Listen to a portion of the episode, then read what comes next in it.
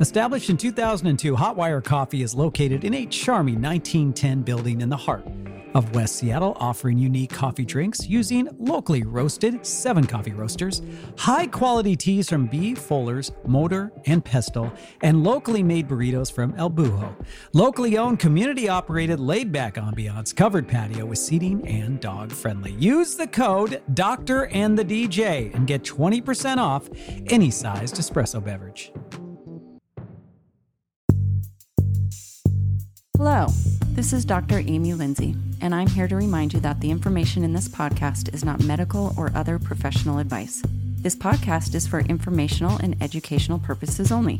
You should not rely on anything you hear as a substitute for professional care by a doctor or other qualified medical professional who is familiar with your personal situation. Listening to this podcast may, however, give you a sense of belonging, make you spit take your coffee, realize that DJs can do more than play music, uplift you during a shit day, teach you that sometimes doctors swear too much, or remind you that you are not alone. Amy, our guest uh, later today, I'm really excited about talking to Joleen Hughes, who's also Kayleen Winters. She's got a fake name as well, pen name, Pen some name. would say. Mm-hmm. And uh, we're going to talk about all her different careers. She has a lot of them, and it's kind of awesome. So you want to stay tuned for that. It made me think about our jobs in the past. You and I don't talk a ton about past jobs, and I've been working in my current job for 100 years as a DJ. But um, I was wondering, have you been have you been fired before from a job? Yes, I have been fired from a job. Yeah. What happened? Um, it's very funny. I was fired for uh, sending porn or receiving porn over the internet. You're welcome. Bravo. You're welcome. Bravo, Amy. now let's hear the story because this was a while ago, right? This right? was a while ago. Because now you wouldn't send that over the internet. You just look at it at the internet. the yeah, let me give you some context. I had just returned from spending a year in Thailand teaching English and teaching piano lessons to the children of government officials. Anyway, interesting job there. And, you know, it was like a year since my sister was murdered. And I had come back to Seattle and uh, I started a job in a grocery store I had worked at and a bar I had worked at, but things didn't go so well with those two jobs upon returning. I think it was also my state of mind. It was just just a hard time. So I ended up working a temp job in Seattle. And I had started seeing somebody new, and I was working a temp job where um, I had a new job basically every week. You know, like you you take the typing test and you tell them how fast you can type, and you end up in all these different jobs. So I was in a job for one week. It was like data entry or something. And um, I checked my email. And in my email, the guy I was seeing at the time had sent me an e card. Remember e cards before we had like social media and memes and Yeah, all this how I- stuff? yeah. It was an e card. And the e card was this um, photo of a 1940s styled woman in lingerie, which is basically covering her whole body because it's 1940s. And she was holding an eggplant. that was the e card. Back in the 40s, man. You Yeah, get yourself and she an was holding eggplant. And the um, and the email said, "Hey, don't you wish you were her doing this right now instead of doing data entry?" Doing what? The eggplant? Yeah. Oh. You know, like the eggplant emoji. This is how far right, technology's come, Got it. right? Eggplant emoji. You know what eggplant emoji means. Come on, give me a break. So I replied, Well, of course. Of course, that's what I would rather be doing right now than data entry. That was it. That's the extent of my internet porn. Well, I mean, not my entire life, but I mean in that instance Yeah, at work. at work. So I went about my business, like, didn't even really think about it ever again. The next week, I went to another temp job. This time I was filing things, and I was like in a closet filing things. And it was like right out of a movie where people get arrested or, you know, they go find somebody at work and arrest them. These two supervisors come, like, hunt me down in this closet, and they're like, we need to talk to you right now. And I was like, oh, okay. And they bring me in the office and they sit me down. They said, we are going to have to let you go. You need to get your things right now. And I, I, we are so disappointed. We can't even believe this story. And I said, what? What are you talking about? And they said, "Oh, you know what we're talking about." I had no idea what they were talking about. And they said, well, "I said, well, I gotta. Can I call the agency or like figure out?" And they were like, "Yeah, here." And so I called the agency, and she said, "We couldn't figure it out. We were scratching our heads. We thought maybe you're doing research, and then we looked into it, and no, you're sending smut over the internet." I was sending smut over the internet. Those words were spoken to me. And so I had lost my job at the temp agency. Like I was such a bad example, apparently. Yes, looking at your 1940 e cards with eggplants Yeah. sent to you. Yeah. Wow. And why I got fired for internet porn. That's better than my story. I I I've been fired I think just once. I think one time. Yeah. I I well, I had this job at I'll just say at Urban Outfitters. That's the worst job I've ever had. It, it really was. Mm-hmm. And I had it. I worked in this restaurant for a bunch of years, and I worked at Urban Outfitters, and it just was miserable. They just treated people pretty badly when I was there.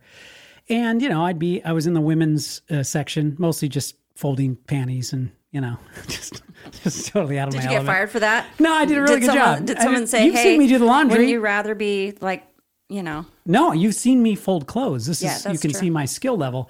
So, anyways, and you'd want to work the till so you didn't have to sit there and fold all day. My till was off by a dollar and a dollar twelve or something. And so when they called me on it, I just said, Really? They said, Yeah, you can't do the till anymore. You're on probation with your job.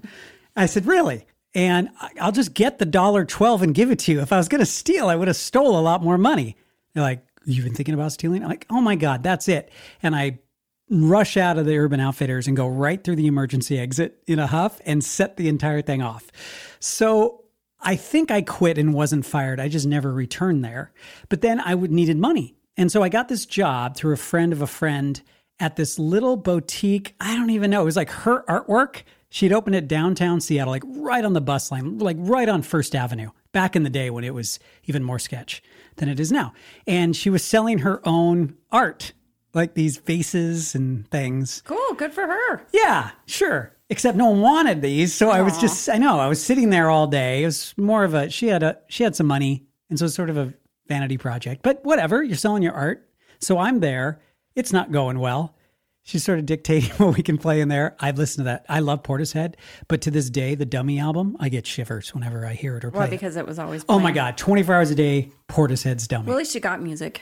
yeah, that's true. In my data entry jobs, I didn't get music. Well, I got out of Urban Outfitters and there was five CDs they played my entire stint at that place. So then I go to this place, and this was just when I started DJing. By the way, I was doing an overnight shift, so I, was, I needed to support myself. So it's uh, I'm I'm not loving my job. Um, but then October eighth, nineteen ninety five happened. Big day, as you know. I, I don't know, but I I've I've heard you tell this story before. It has something to do with baseball. It was the uh, game five of the American League Division Series, and it's known as the double in Seattle. It's the most famous play ever. But I didn't know that going into it. My brother just said, Do you want to go to the Mariners game? And what we would do is go down to the Kingdome, back in the day, old school, for everybody who remember the Kingdome. And you'd wait till the second inning and pay very little money for a ticket. And w- the seats were so bad, I couldn't see Jay Buhner, the right fielder. I couldn't even see him. Like the sight lines were so bad.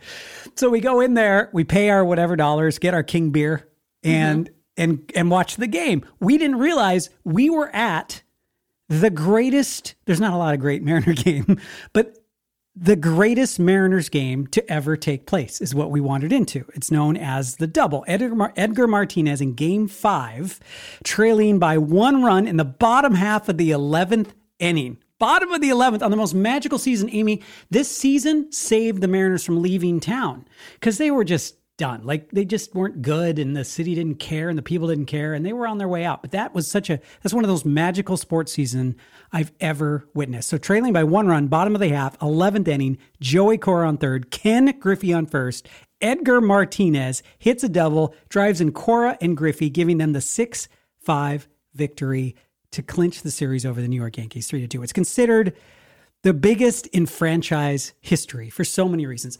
I and went- that was 1995. Yeah. So that's how well the Mariners are doing. yeah, they haven't had a, as good a game since. Just FYI. That's true. Good point, Amy. I was like, wow, that was that was hundred years ago. Well, here's the problem. To get to that game, I put a sign on the little boutique and I just said, going to the Mariners game, gonna close a little early. I, I'm talking two or three hours early. It wasn't. It Five was a minutes. little early. Well, after a few King beers, and I've lost my voice because I've watched the greatest moment in Mariners history. My brother and I like, fuck this, let's go back home. And we went because we were living together at the time, we were roommates, and we went home, you know, and just had the best night of our life, just the best. Next day, I get a phone call. Yeah, I just got to the uh, the boutique, John. I see a note on the door that you are leaving early for the Mariners game. Looks like you didn't show back up. I said, "Oh God, I'm sorry. I'm fired, aren't I?" I said, "Yeah." I said, "You know what though? It's totally worth it. What a great fucking game." Hey, hey, hey, it's the doctor and the DJ, doctor and the DJ.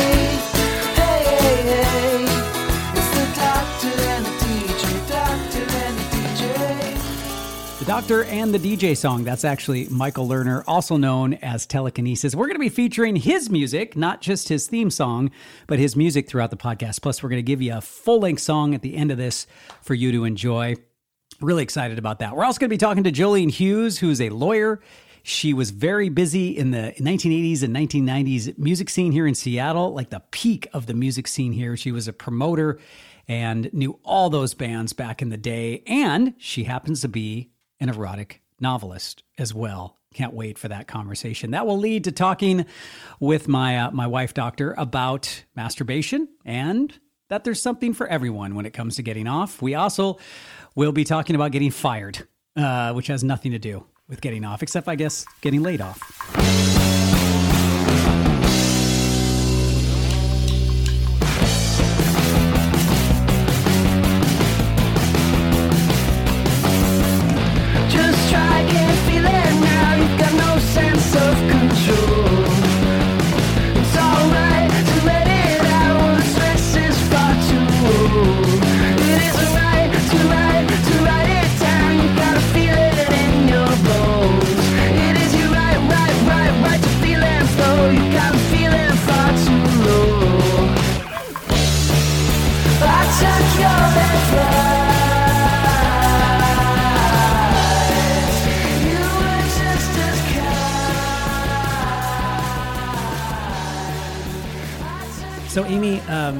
Talked about careers, and clearly my career is a front desk boutique. I don't even know what that job was. Isn't working. You're not a temp worker, so you know. And I don't. I don't work in retail clearly either. I wasn't good at it. But we talk about careers a lot on this podcast. Yours jumps up because you're a doctor now. You know, we've had discussions about this. Our guest coming up went from uh, like in the music scene. I don't want to give everything away, but deep in the music scene in Seattle, like oh, core, late '80s, early '90s, and then goes on to be a lawyer. Then goes on to be a tech lawyer. Then goes on to be a rock and roll romantic novelist under a pen name. It's awesome. And it reminds me, and what we've talked about, that there's not one career path for everyone. I don't no, no, no, no, no. And we've talked about this a little bit before about identity. Yeah. You know, that, you know, what's that song? Like birth, Birth school, work, death, yeah. Godfather's 1988. Yeah, yeah. Oh, title track. Oh, good call. But you can go birth. You can't go, well, maybe you can go birth, death, birth, death. I certainly believe that maybe we have multiple lives, but you can go birth, school, work, school, work, different work, different school, work, you know. Yeah. There's there's not a formula. And I think that um, that's probably the root cause of a lot of unhappiness in people and thinking that there's a formula and then something's wrong with them because they're not following the formula. And then when you figured out that there's not a formula and you just can have multiple careers and you can do different things or you can have different achievements or goals or dreams and change your mind and different relationships too. And you figure that out, I think those are the happiest people. I don't remember the. I, I should have done some research on this because I've heard this. There's a line. It just is a. It's just like this accelerating line. Just keeps going. Like you go along this line of birth, school, work, death. Basically, you go to school, you go to college. We even in our generation, um, it was you. It was still you go to college, and and people were starting to figure out. Yeah, I should travel. That and I didn't. I wish I had. Um, I hope our kids do. That's what I wish for them. Oh, you and I travel these days. I just mean right out of high school. Oh, yeah. This is the mm-hmm. perfect time not to go to fucking college when you have no idea, no idea what you're going to do, no clue, no. maybe a select few, but you go along this line, you have a career, you get your marriage, you have your kids, you have your midlife crisis, you retire, you die. Like that's basically the the plan. And that seems awful. And I think that's why you had so many midlife crises, so they call them. Just because you're just like, what the fuck have I done with my life? And you know, when we grow up as kids, we're going to be a thing. Now we tell our kids differently. Henry's going to be on the Sounders playing soccer and farming the land. Yeah, he um, said he wants to be a farmer, a professional soccer player, a rock star singer, and a YouTuber. which he could do all of those Yeah, things, especially if he makes it in soccer, because then he can make some money and fund these other projects. So get on it. the other kid is going to be coding and like doing 3D modeling, and but that could be 10 different things. He could be making video games or interactive comics or whatever. You know, like there's so many jobs he could be doing from that. And um, I remember did there was tests in high school. I don't know if they still do this. Oh yeah. I hope people are nodding right now, saying, "Yeah, I took that stupid test." So you take this test to to tell you what you are best suited for. What is your career going to be? Did you take that test? Oh yeah. And you know what? I was even some of the corporate jobs I've had, they make you take that test. Still, really Yeah. about what you're gonna be? No, there's there's you know, and I I'm blanking. Maybe we should have looked this up before we started hit record, but it doesn't matter. Um, y'all know what we're talking about. There's there's many different ones, John. There's like, oh, did you use the whatever test or the whatever test? And and it's not all for naught, right? Like it's not just about careers. Sometimes some of these psych tests kind of tell you what your strengths are, which I think, you know, can be helpful. So if you're putting a team together in like, you know, some job situation and you're looking for someone who has vision and is more about that and you're looking for someone who's more about, you know, can figure out how to make things work, you know, and you someone who's more like about cohesion of the group and, you know, so there's like different personalities for sure. Myers Briggs Oh yeah, Myers Briggs. Yeah, that's indicator MBTI or Yeah, the yeah. career aptitude test said used by high school guidance counselors. Yep. What was your career? What were you supposed to do? I have no idea. I don't remember. Oh, No, I don't remember. me, park ranger. You're supposed to be a park ranger. Pretty sure park ranger. Well, you like hiking and you like nature. Yeah, I, so that I makes think sense. I think that's a rad job. No question about it. But where you come up with park ranger, I feel like it was we need you to go to the forest. You probably should not ever be in an office. And I think that's what it was. I think is that I just I'm ADD and I probably should never be cooped up. So I I I mean I don't really want a career in park servicing, maybe for a summer or two yeah. but it to determine that from a test and not my life experience my personality and everything else and just life experience like for me my job is not school there there's no your job super school to get a doctor thank god you don't want to learn on the job you know without any education whereas a dj it's been or even a bar owner It's, it's more of a trade. it's it's a trade and it's experience. And when I'm hiring DJs, if I see you went to school for DJing, I'm like, I don't know what school you went to, but this is definitely this is definitely a check against you, um, because it, you probably learned the wrong things. But if you're involved young and early, and you're interning, or you're or you're getting involved with the station early, or media, whatever, or even a musician, then you have my attention because it's a trait. Just like playing music, you can take lessons, but it's something you learn as you go. And I I hope that we I, I have no doubt our kids and other people's kids were teaching them that. But I'm talking more about our adult friends who are listening right now. Like you became a doctor very later in your life. You know, my mom changed her career. She went from teacher to uh, crime practitioner. She got her master's in criminology in her 40s. It, I like to like it sounds like and then she fought crime. She had a partner and they but that isn't what she did. She she did crime prevention. She did it later in her life. And so for me that was that was a model that you could go back to school.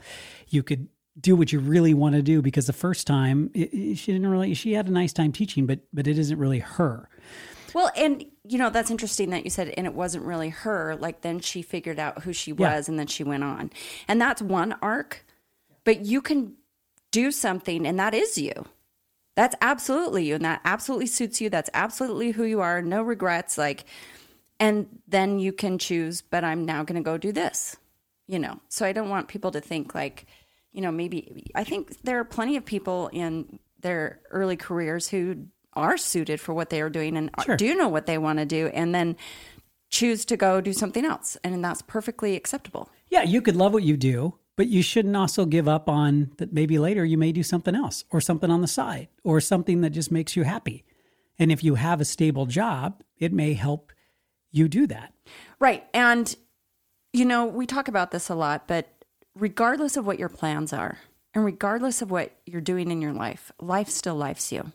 And I think when life lifes you, and what I mean by that is like, you know, someone drops dead, or uh, you have a kid and you maybe have chosen to have that child, but boy, it was not, you know, it was a lot more than you thought. Or um, a parent dies, or, you know, just something happens, right? And life continues to life you. And so I think being able to roll with, I don't want to say the punches because some of the things are awesome that happen, but being able to roll and flex and bend and being able to um, continue to like sort of trust yourself and dodge and weave or, you know, take bold steps to go do something completely different. And I think people see people doing something different and think, okay, let's look at me. So if you were just following me and you listen to my show, and then I open a bar, it's like, oh man, that guy, he just did the, you know, a lot of people's dream is to open a bar, right? If you had a day like mine today, it wouldn't be. But, you know, still, still love owning the bar. But you would look at that and think, oh, this guy, you know, he, he has a profession he loves, and then he picked a thing. Dude, that was 10 years of thrash, of, of a lot of it me thinking I couldn't do it, of questioning myself, or I don't know anything about this, or just continually questioning myself that this was a viable thing to do, wouldn't even allow myself down the path too far until I did. So when you see people making these bold choices or did something amazing, maybe they started a podcast. I had this idea for years that I wanted to do this podcast. I just couldn't find a co-host. That was the problem. I needed a co-host. then you went on lockdown with me. That's right. Then I got um, on the air with you, and but at the same time, you know, sometimes it's right in front of your face, but it takes forever. So just keep that in mind when you're looking out at the world and you see people doing other things. Really know that in a lot of cases, there's a lot of thrash going in that, a lot of questioning yourself. What's that saying? There's a Mark Twain saying that's it's something about um, it takes a lifetime to come up with an impromptu speech or something like that. I always think of my life is often a gradual than sudden.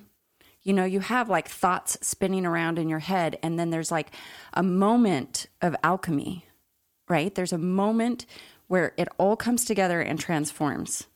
Does that make sense? yeah. And, you know, I've experienced that many times in my life where it's kind of like you have a thought or an idea that's kind of ping ponging around in your mind. And then suddenly you're forced with a choice or a decision, and you make that decision and you make that choice, and then everything comes together. Just like boom. I, I didn't find the quote, but he did say, find a job you enjoy doing and you'll never have to work a day in your life. Yeah. That's pretty good. Yeah. He also said the secret of getting ahead is to get started. So suddenly Mark Twain is inspiring at this conversation. And um, yeah, I if you have that quote, just go to Doctor and the DJ and send us a send us an Instagram message and tell us what it is. or your favorite Mark Twain quote. Um, But I want to get back to life, lifing you. sure.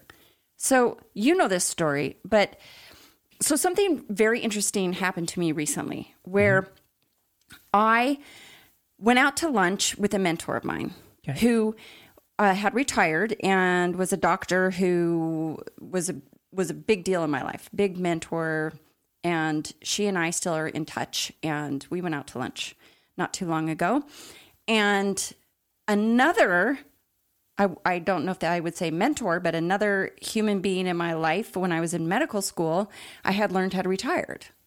And there wasn't the best positive feelings towards this person, but I did have this thought when they retired like, oh, I really hope that they get some peace or like some rest because they were always kind of a stressed out, wound up person. And uh, good for them. You know, like I kind of said, like almost like a little, you know, compassionate, like, you know, I really hope she has a great retirement. I don't actually wish ill will on anyone, right? But why this is relevant is because I went to lunch with this other mentor of mine and I said, Hey, I heard so and so retired. And she said, Yeah, you know, I actually helped her pack. And I said, Oh, because she's moving, you know, she was moving somewhere. And I said, Wow. I said, You know, um, I really hope, you know, she has a great, you know, retirement. And I said, I got to tell you a story though that, you know, I've kind of, that kind of was stuck on this. And that was that I was having a really hard time in medical school. And I was like my first or second year in medical school. And my friend Allie dropped dead. Like she had a brain aneurysm and dropped dead. And it was this bullshit insurance thing where they had detected the uh, aneurysm and then, you know, her insurance changed and then the, they couldn't line up the right surgeons that her insurance would cover. And while they were fucking around with all the admin work, she dropped it. And it was devastating. And, and of course, it was inconvenient, right? Like it was right in the middle of midterms in medical school. And I was losing my shit. And so I went and knocked on the door of this human being who worked in the medical school. And I, and I chose the wrong door. like I should have probably gone downstairs to the counselor's, the therapist's door, but I, I went to the administrator's door and I walked in the office and I set up a meeting and I was trying to figure out what I was supposed to do. I said, I don't know how I'm going to get through the rest of this quarter. My friend dropped dead and I'm really upset. And meanwhile, I'm also like trying to raise a family and and go to medical school. And she looked at me and she said, "Well, you need to buck up. You are in medical school. Life is going to still happen to you." And I was like, "Okay." And I got up and left and I like was sobbing. And I was like, "Oh, I guess I have to buck up and go to medical school and just fucking deal with it, right?" At lunch with this mentor of mine, I told her the story. And she said, Well, you know what happened to her, right? I said, No, I don't know what happened to her. said, That same year, months before your friend died, her husband dropped dead. And so she, no one told her to buck up, but she did choose to buck up. And so you just, I mean, I guess the lesson is you just don't know what happens to people. You know, she projected her own frustration and stress of like not taking time or not you know going on leave or and she just put it on me right and but that was like very um that made an imprint on me and then i thought i vowed though when i left medical school that i would never ever behave that way towards my life or like towards any of my patients and tell people to just buck up right you know that give people grace You probably thought when you went and saw her, like, why does this woman have this job? You're terrible at this. this is the worst. Well, that kind of makes me think. Getting back to the uh, the Myers Briggs whatever test, um, I had a school counselor who I'm gonna be honest sucked. It was bad and kind of encouraged me to drop out of high school, which to me is a bad bad strategy as a high school guidance counselor. And I've always resented him a little for that, and I used it as kind of revenge to graduate on time maybe some shit was going on. Maybe his kids had issues. Maybe he had issues. Maybe family members. Maybe something terrible happened. And we just don't know. And think about how long you hold on to that. So, you know, God, I've never even thought about that guy till he told that story. And I thought, why is he in this career? Maybe his career was great. I just caught him in the bad year, month, or week, or day. Well, that's the point I'm making. Is that I'm making okay, I have two points I'm making. One is that regardless of what career you choose and what you do, how you are and who you are being in that role is really where it's at, right? That's really where it's at. And sometimes we think about skill sets in terms of what people do. But I think if we thought about skill sets in how people are being and how they respond to different situations might be more important. That's the first thing. The second thing that I'm pointing out is that at the end of the day, we all need to just trust ourselves. Like I walked out of that office and I was like, oh, this is bullshit. I knew it was. And yet, I was sort of in this um, paradigm of medical school where I didn't make the rules. And so I did have to buck up a little. But then what I did do is I did go find the counselor. I did go find the therapist in the basement of the building and I did talk to her. And then and then I did go see my guidance counselor, which is probably the other door I should have knocked on besides like one of the main administrator's doors. And I did come up with a program where it slowed down my trajectory, right? Like my graduation date, we slowed it down a little to give me a little breathing room. And so and and I trusted myself. And so I guess that's that's the point I'm making. And now you're a doctor who co-hosts a doctor and the DJ. The end.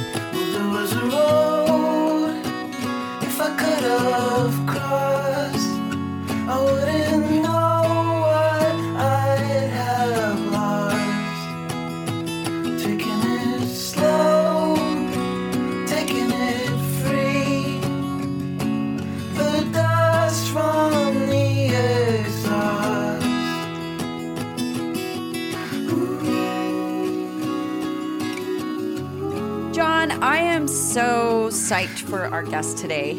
Joleen Winther Hughes is the founder, principal, and fearless leader of Hughes Media Law. Prior to her career as a lawyer, she ran a successful artist management and production company during the height of the 1990s Seattle music scene. She is known as the rock and roll lawyer, serving the entertainment industry, and the host of her podcast, The Lawyer Who Rocks. Recently, Joleen took on another identity as a romance novelist under the pen name Kayleen Winters. I feel like that last part comes out of nowhere for some people. I know it does. Joleen, we're so psyched to have you on this podcast today. Joleen slash Kayleen Winters. Thanks. Thanks for having me. It's kind of fun to be on this side of the uh, fence for a change. yeah, could you host your own podcast, The I do. Lawyer Who Rocks? Can you can you just give a quick since we're on that podcast tip, like what that's all about? I mean, the title jumps out as what it's about, kind of like the doctor and the DJ, but what what is your podcast? Well, The Lawyer Who Rocks is a play on my background in rock music, just like um, You Need Lawyers Who Rock, which is our moniker for Hughes Media Law Group. Um, but it is really all about business badasses. So I try to focus on people who have, and their journey from where they started to where they are now as business badasses. And it's everyone from restaurateurs to technology executives to um, startup entrepreneurs to people in the arts. So it's you know it's really all about just being a badass in your business, whatever your business choice is. And I've had, some great guests. It's been really fun. That's awesome. You need to extend that to some of us doctors, you know? I'm like a doctor entrepreneur, and I, I'll tell you one thing like, it's really hard for them to run their own business. I do do that. I actually, one of my friends from back when I was working in music, she went on to become a naturopath. And so she right now is in LA as a concierge naturopathic doctor to rock and roll stars. And she's actually was the doctor on the Mayhem tour. So she's been one of my guests. So yeah, I mean, we need to, you guys need to be on too. Awesome. Um, Joleen, you know, why don't you tell us a little bit about your history with the music scene in Seattle? Are you from Seattle or did you move here? And just kind of tell us like that whole piece of your past. Sure. Yeah, I'm native actually to Washington. I was born in Spokane. Um, my parents, we moved to Federal Way for a little while, and then I they settled us down in Puyallup. And so I really spent most of my school years in Puyallup. And Puyallup at the time was kind of an interesting place to grow up. I was very into music. I loved all music. I was passionate about music from a little girl. So it was a little bit more of a conservative town, a little bit more farm town, so a lot of country. What wasn't my bag. So my friends and I would come up to Seattle to go to Scoochie's, which was a dance club, and that's where I really discovered like new wave. This was in the '80s, new wave, and sort of a lot more alternative music. So I was one of those kids that really wanted to seek out music that no one had ever heard of. Um, so it was a really a good timing because Seattle was having this, you know, music scene. When I got, I I went to college at UW. So when I started college, I decided to put on shows at the dorms um, for bands I wanted to see, and that's how, really how I got my start as a promoter.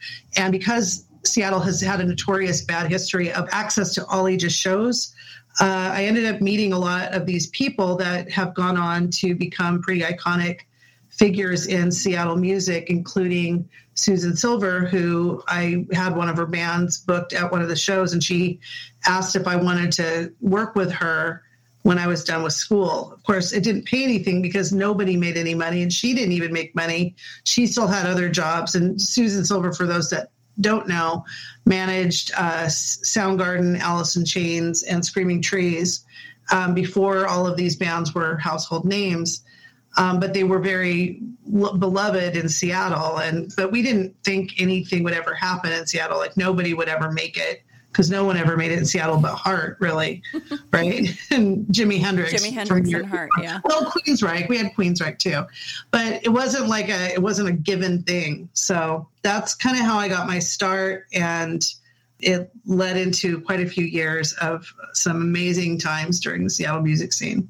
Yeah, you were in the thick of it. You you couldn't have had Yeah. better timing. You know, you, when you were in it, you didn't know you were in it. Correct? Like this was anyone who lives in Seattle now. This was an entirely different city, and it was looked at entirely differently too. And bands didn't necessarily tour up here very much.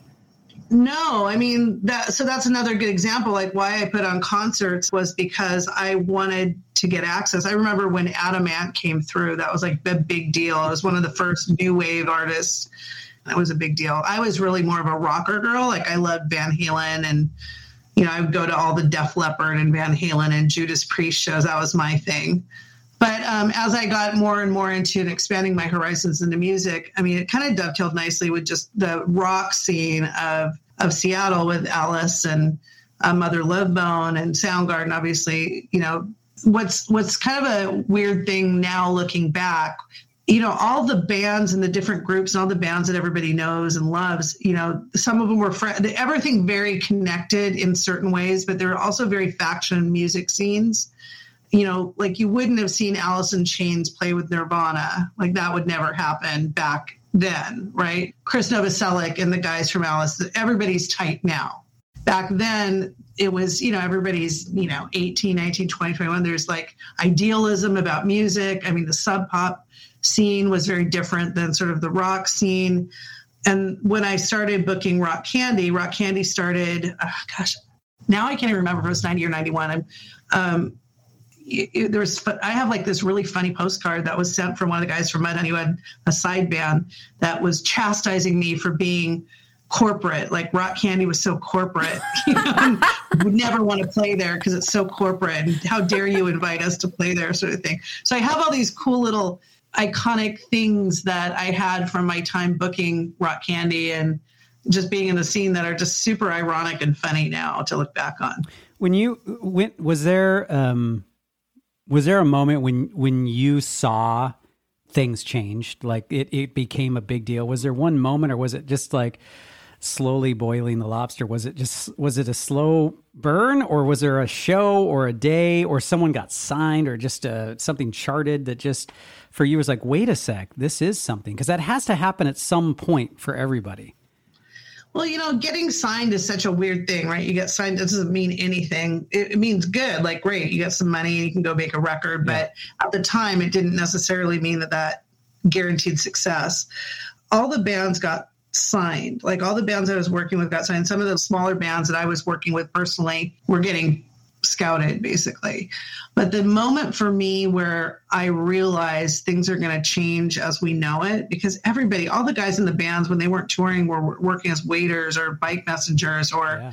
you know, they'd be everybody would be in the office, like all the guys from Pearl Jam and Soundgarden and Screaming Trees. They'd all we'd all just just sitting around in the office, you know, like doing fan mail, and you know, like it, it was it was it was like normal, like a startup. Like bands are like startup. But the moment I realized it was when I went down to LA. Um, the Screaming Trees had friends that were in a band called King Crab, and they asked if I would shop the tape to see when they were tapes and cassette tapes, if I could shop their tape to see if someone might be interested in them. And so I had another band I was working with called Inflatable Soul, which was um, Chris Cornell's brother and sisters in their band. So I went down myself to LA and borrowed a friend's old 1980 Honda that was a stick that I couldn't drive and stalled it on Sunset all the way down to all my different appointments. Luckily, you know, when I worked with a management company, I could actually get into Yeah. to present a tape, which was, you know, pretty cool. And I sat at DGC, and um, the gal that I was pitching to was like, Yeah, no, this is cool. Not for us. Have you heard this? Have you heard this yet? And she put on Smells Like Teen Spirit. And like, that's not how Nirvana really sounded in real life, right? So I was like, Wow, who's this? She's like, It's Nirvana. And I was like, Oh, here we go. So that for me was the moment because I was like, Nirvana wasn't really known as a great live band or like even melodic per se, or even good on their instruments. right? So it, it, was it was kind of cool. It was just like, wow, this is amazing. As a and then you know who knows? A couple months later, it was everywhere. Smells like Teen Spirit was everywhere. And that really kind of opened the door, even though Nirvana wasn't probably the initial band that had spent years on the road, like the Screaming Trees or Soundgarden, or even Alice for that matter. They're the ones that broke everything open for everybody else. When did um, when did you actually start making? Uh, I'm gonna use quote fingers a living in music because I always like I know when I made a living as a DJ. I, I, can remember it. Like I had I got to like you were saying all these other jobs is when I quit the coffee shop in the morning, the restaurant in the night, and then the DJing. And when I said to someone when they asked what I do for a living, I remember the first time I, I answered it, "Oh, I'm a DJ," and they started laughing. They said, "No, no, no, for money. What do you, what do you do?" And they couldn't quite fathom that you could make money in this business. So when was the like when was it your gig? You know, I guess it depends on what you define as making a living. That's right. right? you could barely because, live on that money. Like I still had a student loan now that I think about it, so maybe it's a hybrid. Yeah, I mean, I was fortunate not to have student loans. I went to undergrad, and I, I as I said, I worked as an RA, so I my parents helped me with tuition, but I covered all my housing costs. So I left. It was a state school, and I'm native, so it wasn't at the time that expensive. Yeah. um, but that being said, it, I didn't end up having student loans, but I, you know, I had to pay rent, and I had to pay. You know, I had a car, and I had to drive to gigs, so I always had roommates. We lived in a house, and there's probably between three or four roommates. We all shared a house. There were months where all I made was $400 a month. And even back then, that was nothing. So it really depended on my hustle. And me, I ended up booking a lot of bands. So I was able to kind of eke a living by, but I certainly wasn't living large. and, you know, and, but I never thought about it. None of us did. Like right. I lived well, just not large, you know? That's very well said. Yeah, when you're in the moment, you're just you can't believe you're living in this music world. Yeah, I mean, but it was also just like you know, like any time since, it's like you just have these people that you're around that are all like passionate about what they do and they're creatives and so you're all just in it and every day is sort of a new thing there's just like the day-to-day stuff there's new drama but there was work like we worked hard and you know we spent every waking hour. Like when I was booking Rock Candy and I was managing bands and still working for the management office, I was working from 10 in the morning till 2 in the morning every single, and I mean every single day. I was not partying. I was not out drinking, and those like the fans were. So, in all this talk about how we make money or what we do for a living or how we define that, you know, just being entrepreneurs ourselves. And Joleen, you being an entrepreneur and having your own podcast about business, what do you have to say about identity and how you define what you do for a living versus a hobby and how people identify themselves? It's a really good question because, uh, you know, back when I was doing music. A lot of my friends had gone, you know, from college and whatnot, had gone on to do different things. I had a friend who was a teacher who bought a house. I had no concept of buying a house. I was happy when I could pay rent and have a little extra money to maybe go out to dinner or something. So for me, I think if you were to look at it in Shark Tank, sort of through a Shark Tank lens as an entrepreneur, probably 100% of the time that I was in music was a quote unquote hobby because it wasn't like I, you know, increased my ROI or I had, you know, I set a business plan and said, okay, this is how I'm going to double my revenue. I mean, it was just really establishing a reputation as someone who has integrity or all of those things. So that was what I was doing. And weirdly enough, money for me has never been something that I obsess over. Like, I am not someone that is like, oh, I've got to make this much money, or I, if I don't do this, I've always had a pretty zen feeling about I will always have enough. I've never really felt that scared feeling. And maybe that's privilege, but I think that I also lived on, like I said, $400 a month. I lived within what I could do. So that is a hobby, right? But then now that I'm a business lawyer, it's been really interesting to sort of move those concepts together about how do you create what you want how do you do something that is innovative and different and doesn't follow the mold but can be something that changes the world and i'm lucky that i was part of a music scene that did that and then later on other things as well so i'm pretty zen about it all It's not calculated in any way. You know, um, it's it's interesting, and I'll just talk about my. I'm going to talk about myself for a second. Yeah, we like that. about my industry and how you know a lot of doctors it, it looks like time for money. Your doctor is this much an hour or a visit is this much. And i've really been reframing that to be um, this is the service that i provide and this is how much it costs. And it's not necessarily linked to time. Time is just the parameters so that people know how to schedule themselves or i know how to schedule myself but if I'm doing something super specialized, which I do a lot of in my practice, then it costs more than the less specialized things, regardless of the time. And having more of a Zen idea, and and that's not just in like my medical practice, but in my life. I love what you said about having sort of a Zen feeling about money, and just really believing that you'll always have enough.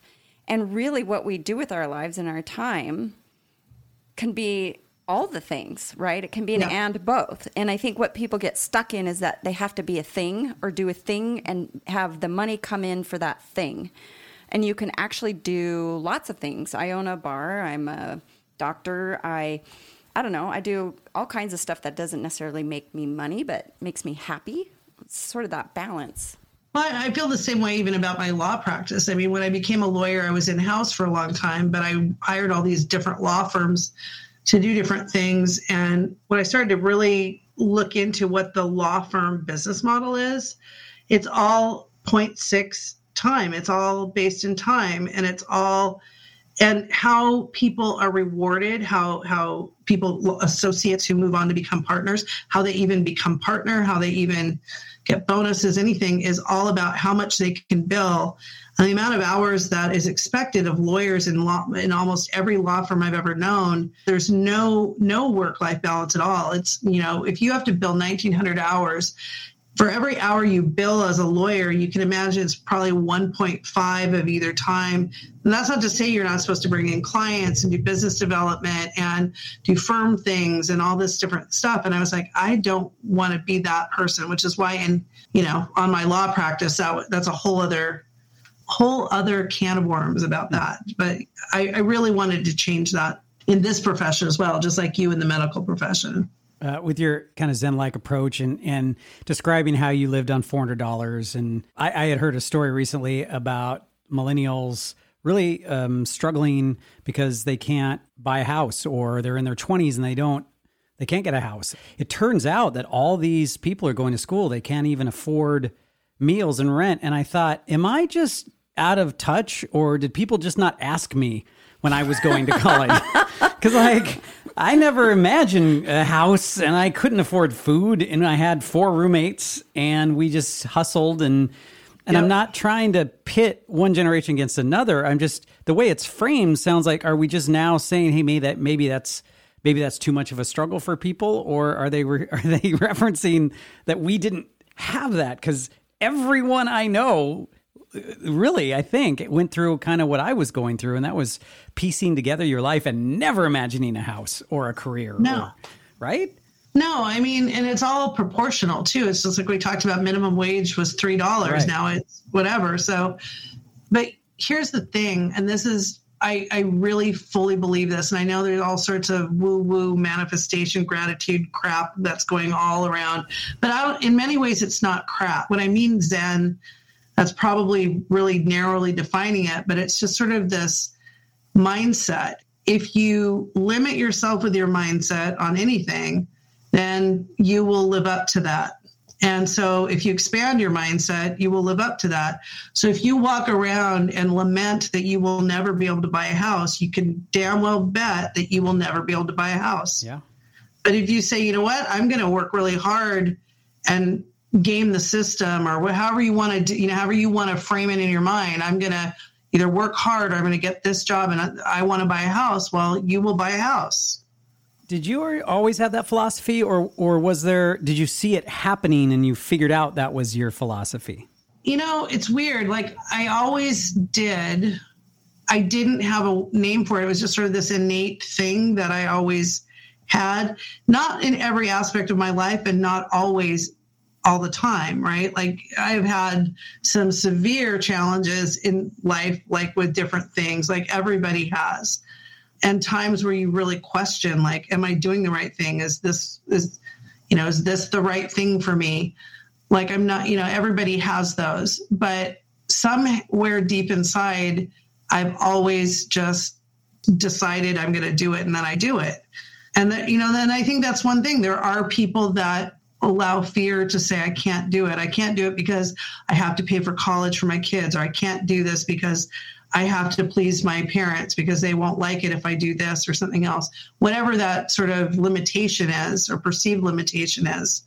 And, you know, again, limitations are, it's just a word, mm-hmm. right? So when did the, when did the lawyering start to pop into your head or that sounds like well it's a good transition because yeah i mean i had a i don't know if it's traumatic but it was like when i was working um, i was booking this club it was rock candy and there was a situation that happened with one of the owners and some of the people that where there was marijuana growing operation that was going on that I, I didn't know about the other owner didn't know about and I love, you know, all these people are people that I worked with every day and I love them so much, but they got caught up before it was legal in Washington. And so really it affected the club because the perception was all this was happening at Rock Candy, which it wasn't. But even though we don't have social media back then, Dell, whatever said is true.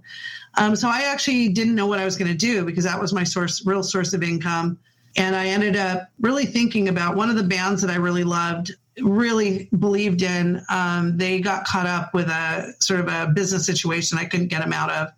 And so, with all of those things, I was like, do I really want to be doing this? Do I really want to hitch my wagon only to creative guys and girls who don't have that business sense? And I just felt like I was kind of at my limit of what I could do. So that's where law came in. I didn't know exactly. I, I, I actually applied for a couple other jobs. I had no idea what to do with me. Way too much experience to be like an entry level job not enough experience to sort of be in a mid-level job. So I was, you know, that was a, a choice I made to have the career I did, but it didn't translate. So that's really what law was for me. It's my dad was a lawyer. I didn't tell anybody. I went and took the LSAT. I sort of wound down all my music stuff I was doing. I wanted just a job. So I went and worked at Bastyr University and I got into naturopathy and really just had a great year of working eight to five and playing volleyball and studying for the LSAT, and that's all I did. and um, went in and got into um, CLU. They had a night program, and that that's how I became a lawyer. You know, when when bands would ask advice of me, like, what what is our first step? I said, you get a lawyer. Yeah. Yeah, and then then a manager. You know, yeah. but lawyer. Yeah. that's and there's get a not, lawyer before you sign the agreement with your manager. Even years ago, there weren't a lot of. I sent people to like one or two people. There wasn't a lot of people looking out for the music industry, is what I'm trying to spit out. So, did you see that as a reason too that they they needed help? Yeah, I mean, I think that originally when I went to law school, my thought was I'll be an entertainment lawyer. Right. Um, and I remember going into the career services, and they said, "Okay, well, here's your path to become an entertainment lawyer.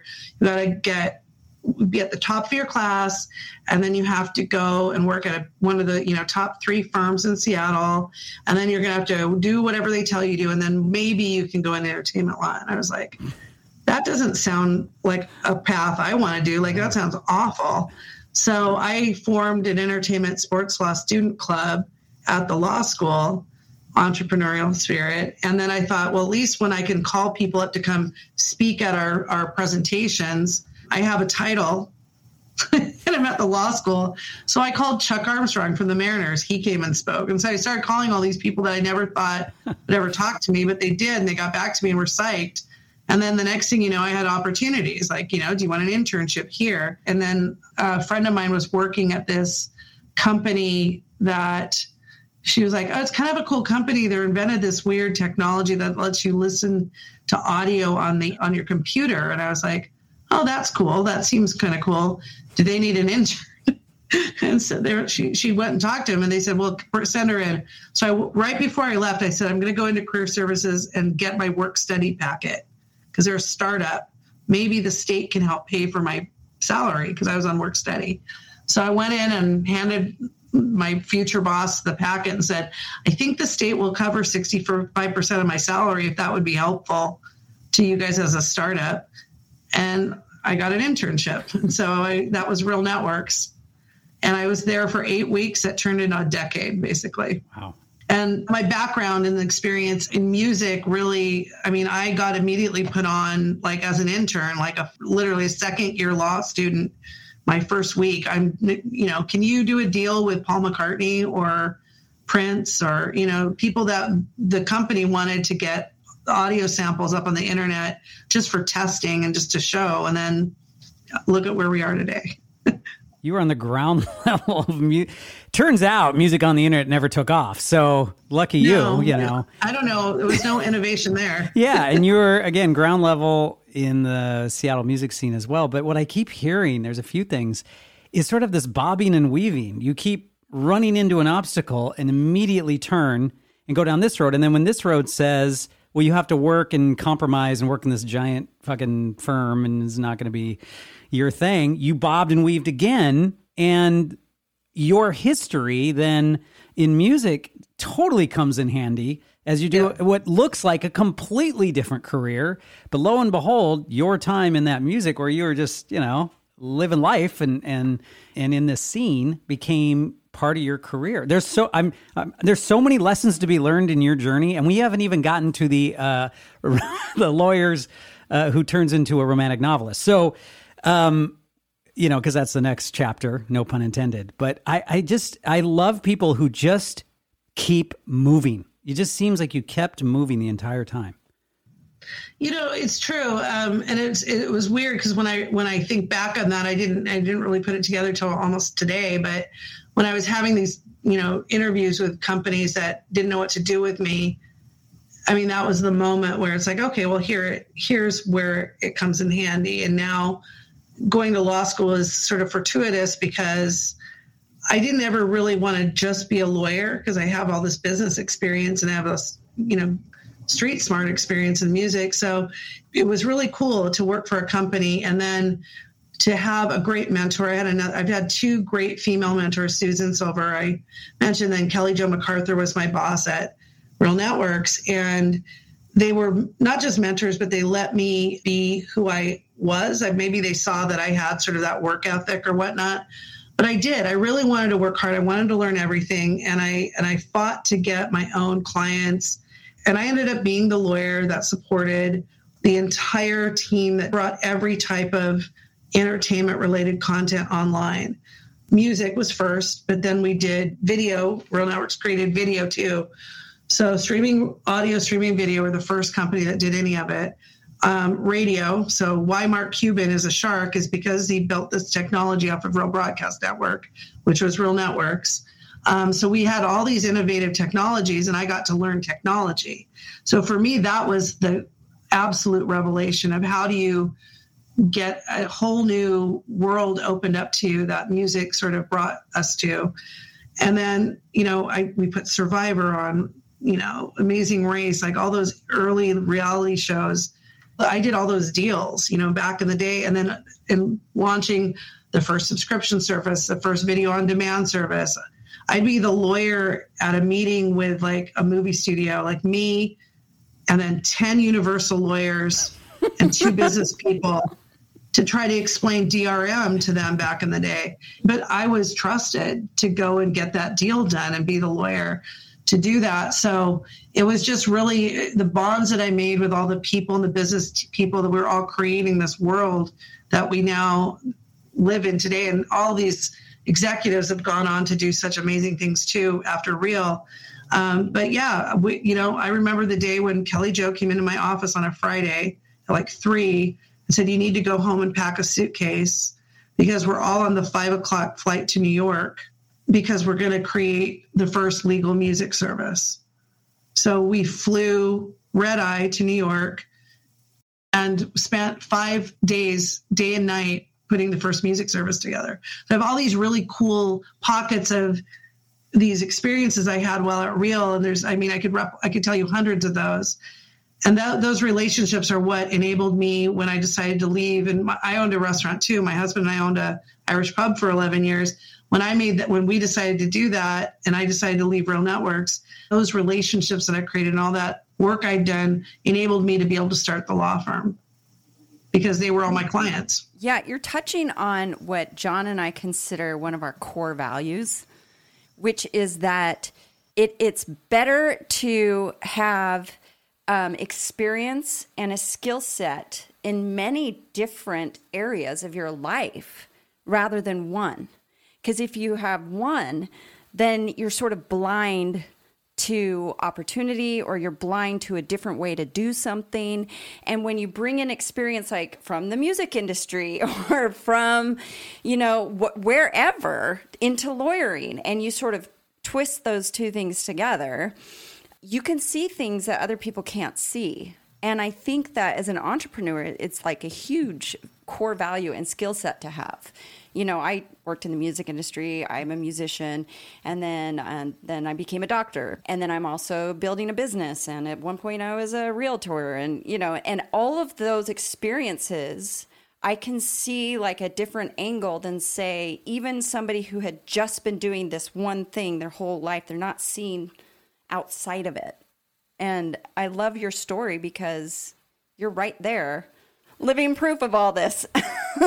well, and you know, that's when I started my firm. It's like, what are the core values? I went through a couple iterations. I had a really bad breakup with a law partner that blindsided me. But all of those, all of those experiences, even the bad ones, like even the you know the negative ones, make you who you are. I mean, when we had the pub, we had this whole big thing about nightlife ordinances. And I don't know if you remember yeah. about the nightlife thing they were oh, trying oh, yeah. to do to all these small businesses. And like we got sucked into that somehow because a couple of neighbors on Alki didn't want any restaurants on Alki. So they like tried to loop us into all of that. And that blindsided us. But going through all those, even though they're hard at the time, all of that makes you just a more well-rounded person generally and i think more grounded and more calm.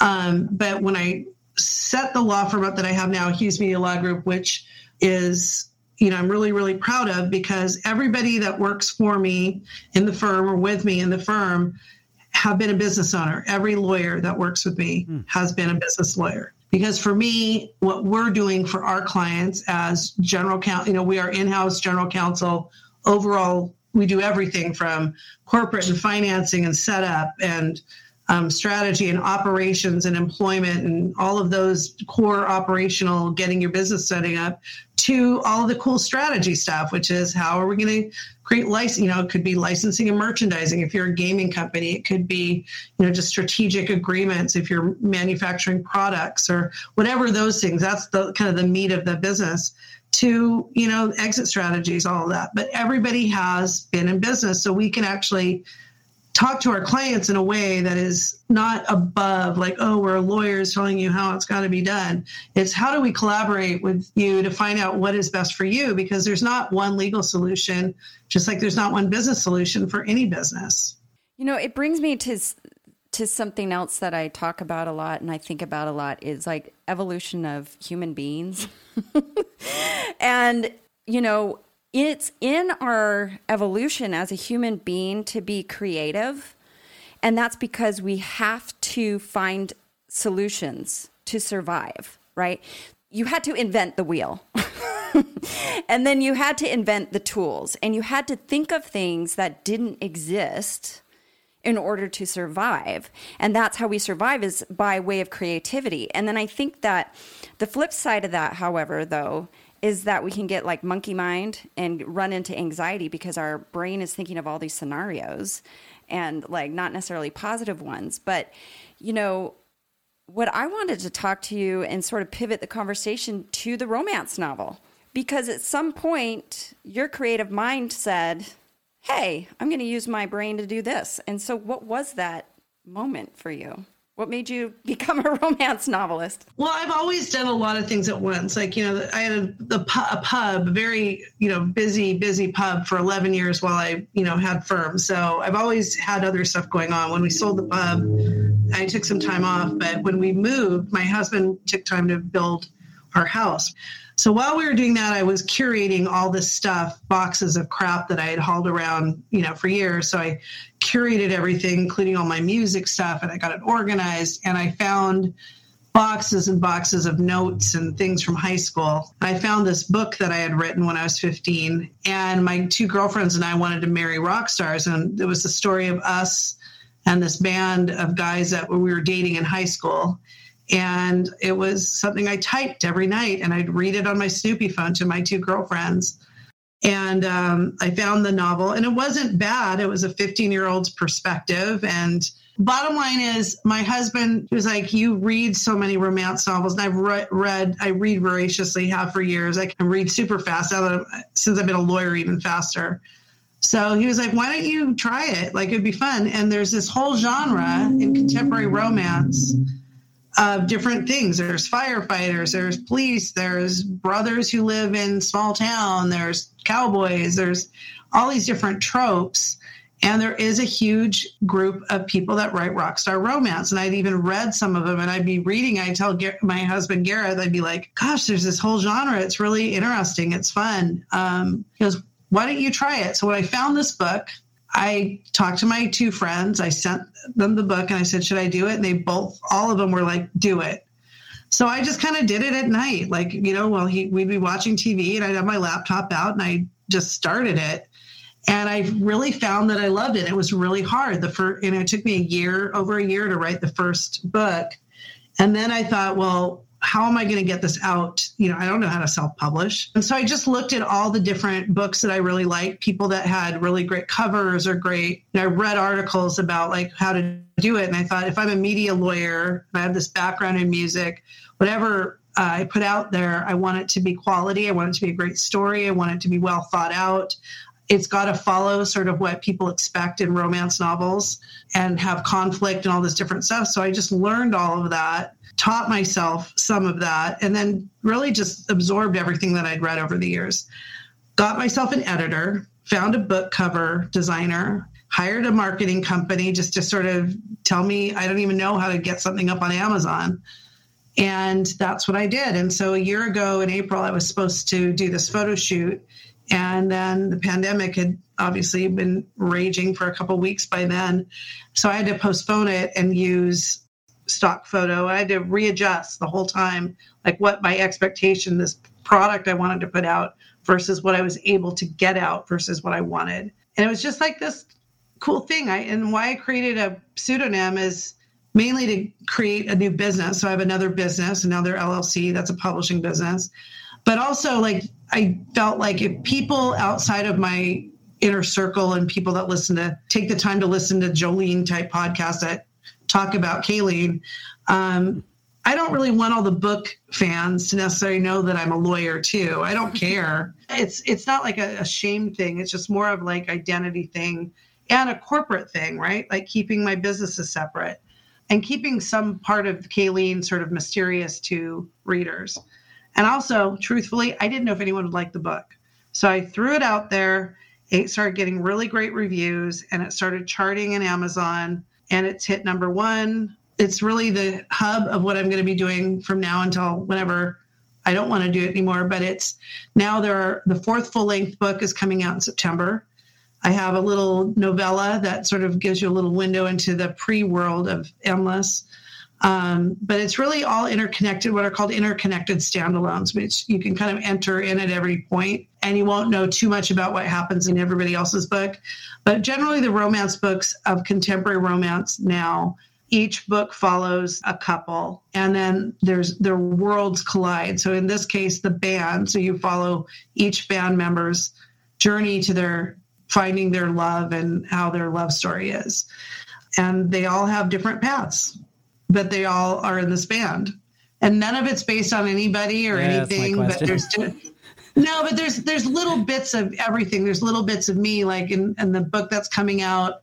Um, there, I named the cat Cecil. I had a cat named Cecil for many years. So there's little things like that that I'll drop in to different books, different ways. Book three is a book called Fearless. It's about a rogue Irish bass player. My husband's Irish, so it's really sort of he's not the character at all, but I get to sort of pay, I guess, homage to my in-laws in Northern Ireland and you know, but it's like, so there's little pieces that I've taken from my life that are sprinkled throughout.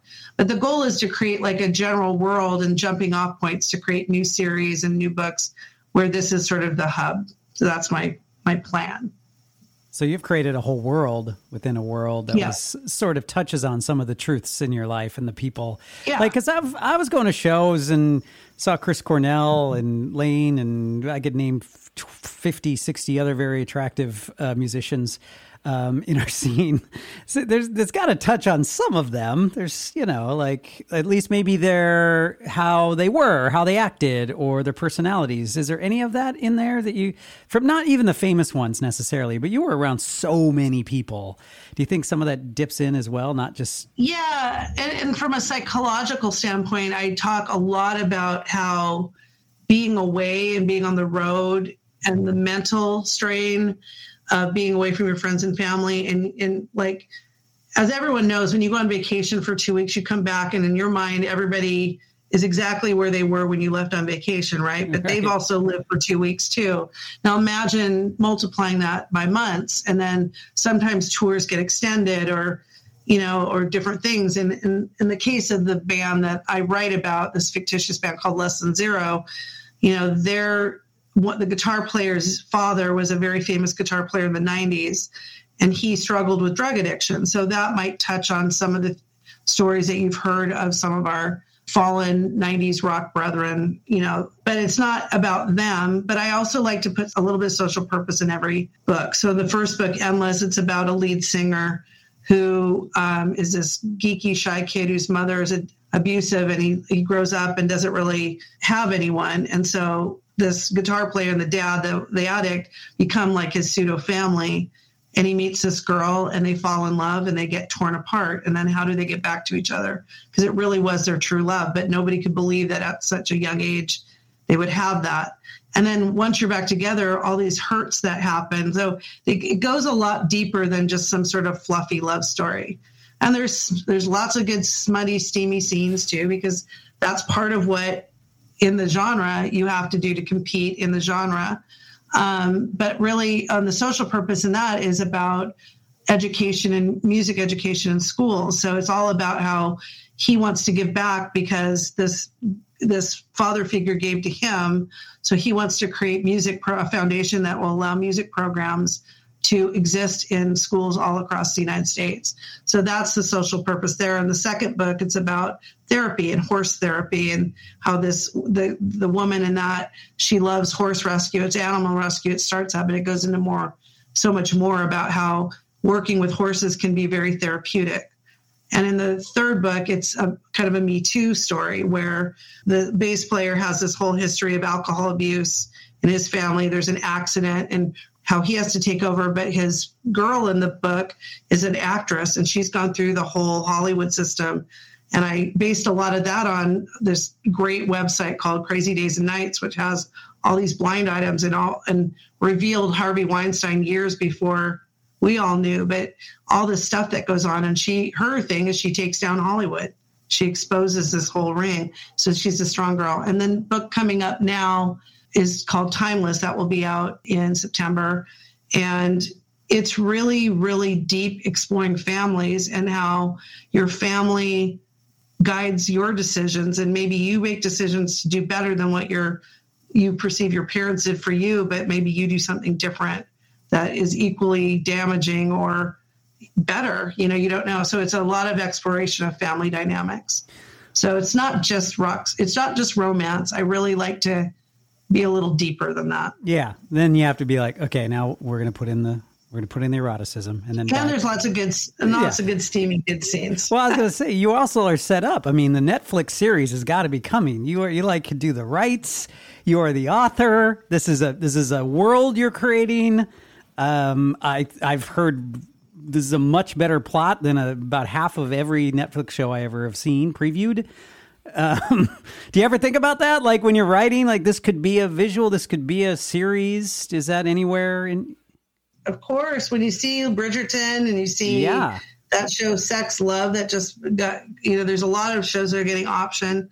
There's a couple authors that I know that are in process or have had their books option. you know, I represent authors too. I do have a lot of connections in the world. What I wanted to do with Kayleen, though, is I want to make sure I build out Kayleen holistically. So social media is a big thing. Like I'm, you know, Kayleen's on TikTok and all these different ways to get organic readers because I don't want to. I could call people and say, "Hey, will you give me a shot? And can I pitch this?"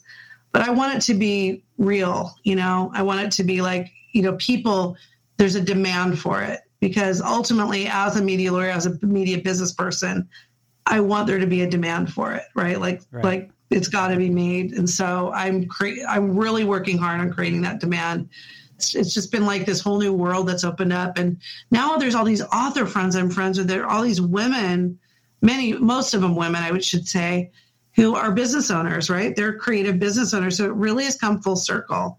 And I'm actually working with um, one of the younger lawyers on my team to come up with a package that we could offer. So, like when they figure out that I'm a lawyer too, that Kayleen's Joleen in this in that mm-hmm. world, that you know we can come up with some sort of inexpensive way to allow them to have a couple of tools or legal tools that they need for their journey, whether it's a privacy policy for their website or a, a release form or something, you know, things that authors might need.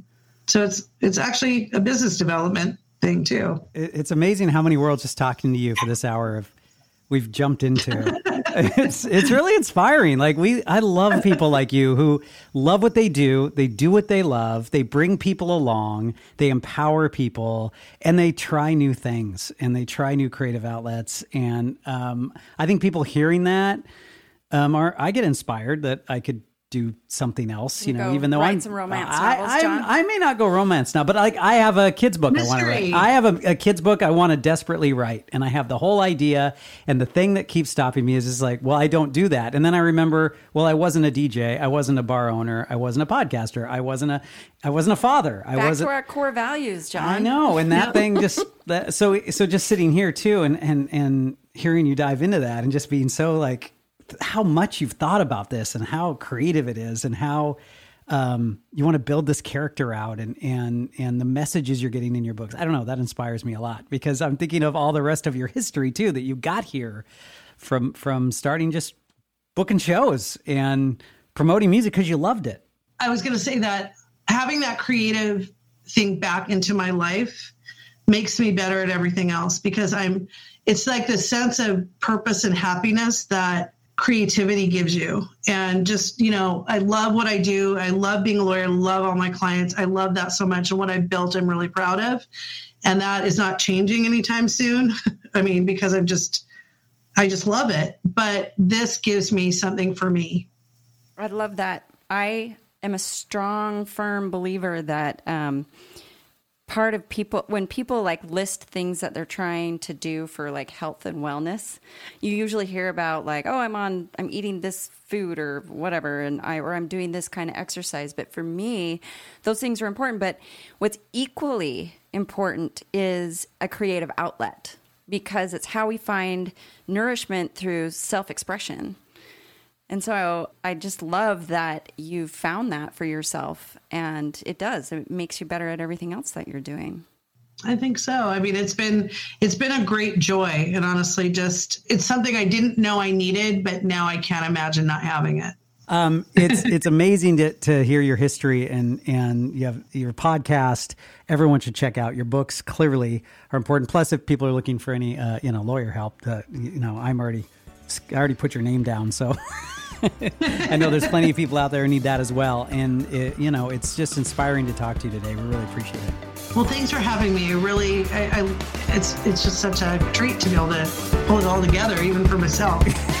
Good. I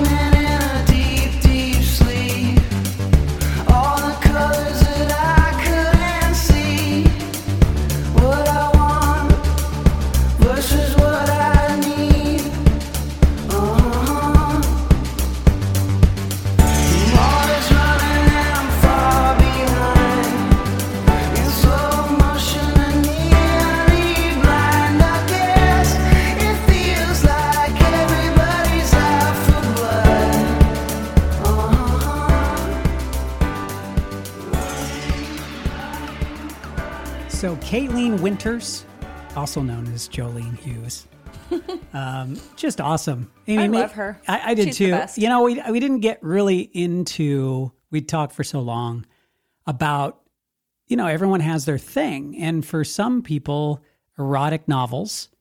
Because she, she brought up matter of fact, I don't know anything about the romantic. Doesn't necessarily do it for me. I don't know. I didn't really get into romantic. Have novel. you read it? I probably should- romance novel. It sounds like there's something for kind of every situation. So rock star eroticism, right? So mm-hmm. that's your fantasy. That's your thing. Music people, rock stars, whatever. But there, there's probably ones about chefs, you know, like Well, they're multi-layered. It's Yeah. not just you know people dating and smut. There's all kinds of stories embedded in those stories. right. There's stories within the stories, but there's a mm-hmm. general theme that's going to draw you to it.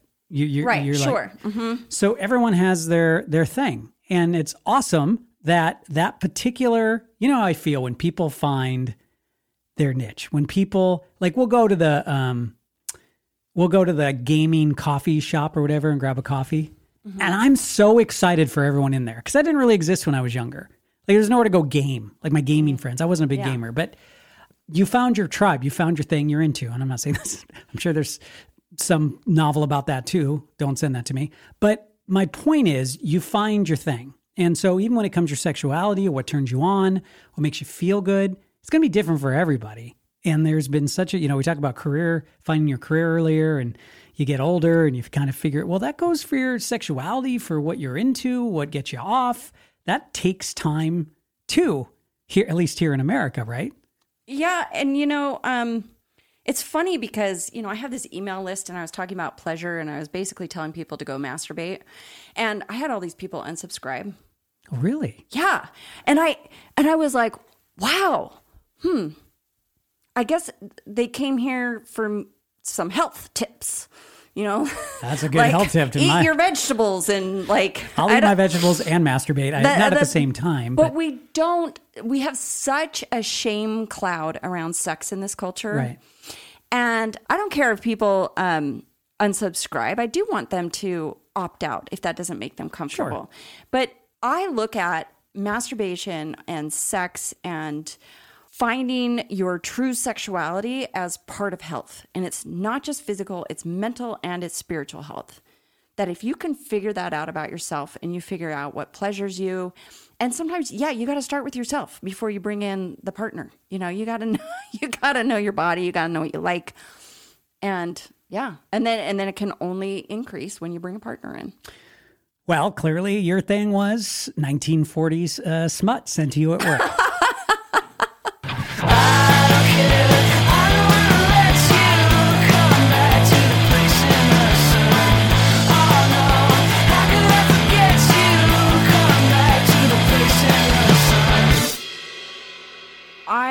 enjoyed talking with joleen so much on this podcast yeah, I have a new lawyer. I'll tell you that right now. oh yeah If I need a lawyer, I'm calling her. i'm gonna get into some romance novels i think I know. well she's sending us some She's saying I'm really excited about that. yeah i know i'm Yeah, gonna burn through gonna, them It's gonna be my new thing, um, and I hope that someday we see a Netflix series around these. oh yeah that'd be awesome Dude, some of the stuff on Netflix, if you could do Bridgerton, you know, you you know you can you can do this. Like I love Bridgerton because I liked how they changed the narrative of just white people back in the day. You know what I mean? It just like had this cool narrative.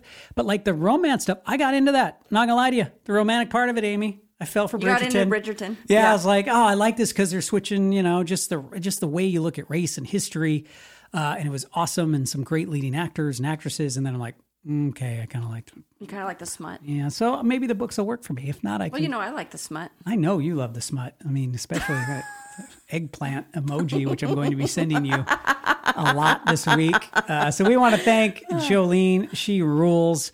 We also want to thank Michael Lerner of Telekinesis, not just for the great jingle, but being the artists that we showcase throughout this podcast today. And the best place to go for telekinesis music and really for most bands' music, if you want to support them in a big way, is their Bandcamp page. You can go to telekinesis.bandcamp.com to find more music from Telekinesis and appreciate him being uh, involved with this. Uh, in this first season of podcasting. And we want to thank our friends over at Ruinous Media as always. I think that's about everything. You can find us at the doctor and the DJ.com. And this is a wrap for season one, y'all. Is that it? That's Season One? it. Did we do it? We did it. Are there people 12 listening? It's very exciting. 12 full length episodes We've had thousands of people listening. And 12 little mini episodes Yeah. the Dr. B sides and the um, DJ prescription. Yeah, follow us on. Uh, we mostly communicate through our Instagram page. Yeah. So follow us at the Doctor and the DJ. Uh, You can send us direct messages. We check those all the time. You'll find our other Instagram accounts through there as well. So feel free to follow all of those. But if you have messages you want to send us, we'd love to hear from you. We hope to get more interactive when we come back and get more people involved in this podcast as well. We love talking to people. So if you want to send us uh, your favorite Mark Twain quote or uh, your favorite smut novel, whatever it might be, just send us a direct message and uh, we're going to take a little break, regroup. Uh, ask some more friends to come talk to us for future podcasts, and please uh, tell everyone you know about this podcast during our our break so they download this bad boy. That's right. And uh, season two, I believe we're on the schedule the end of September. Sweet, look forward to it. And uh, Amy, thanks for uh, thanks for being a hell of a co-host. Oh, yeah, you too. We're going to leave you with one more from Telekinesis, and uh, this is called Cut the Quick.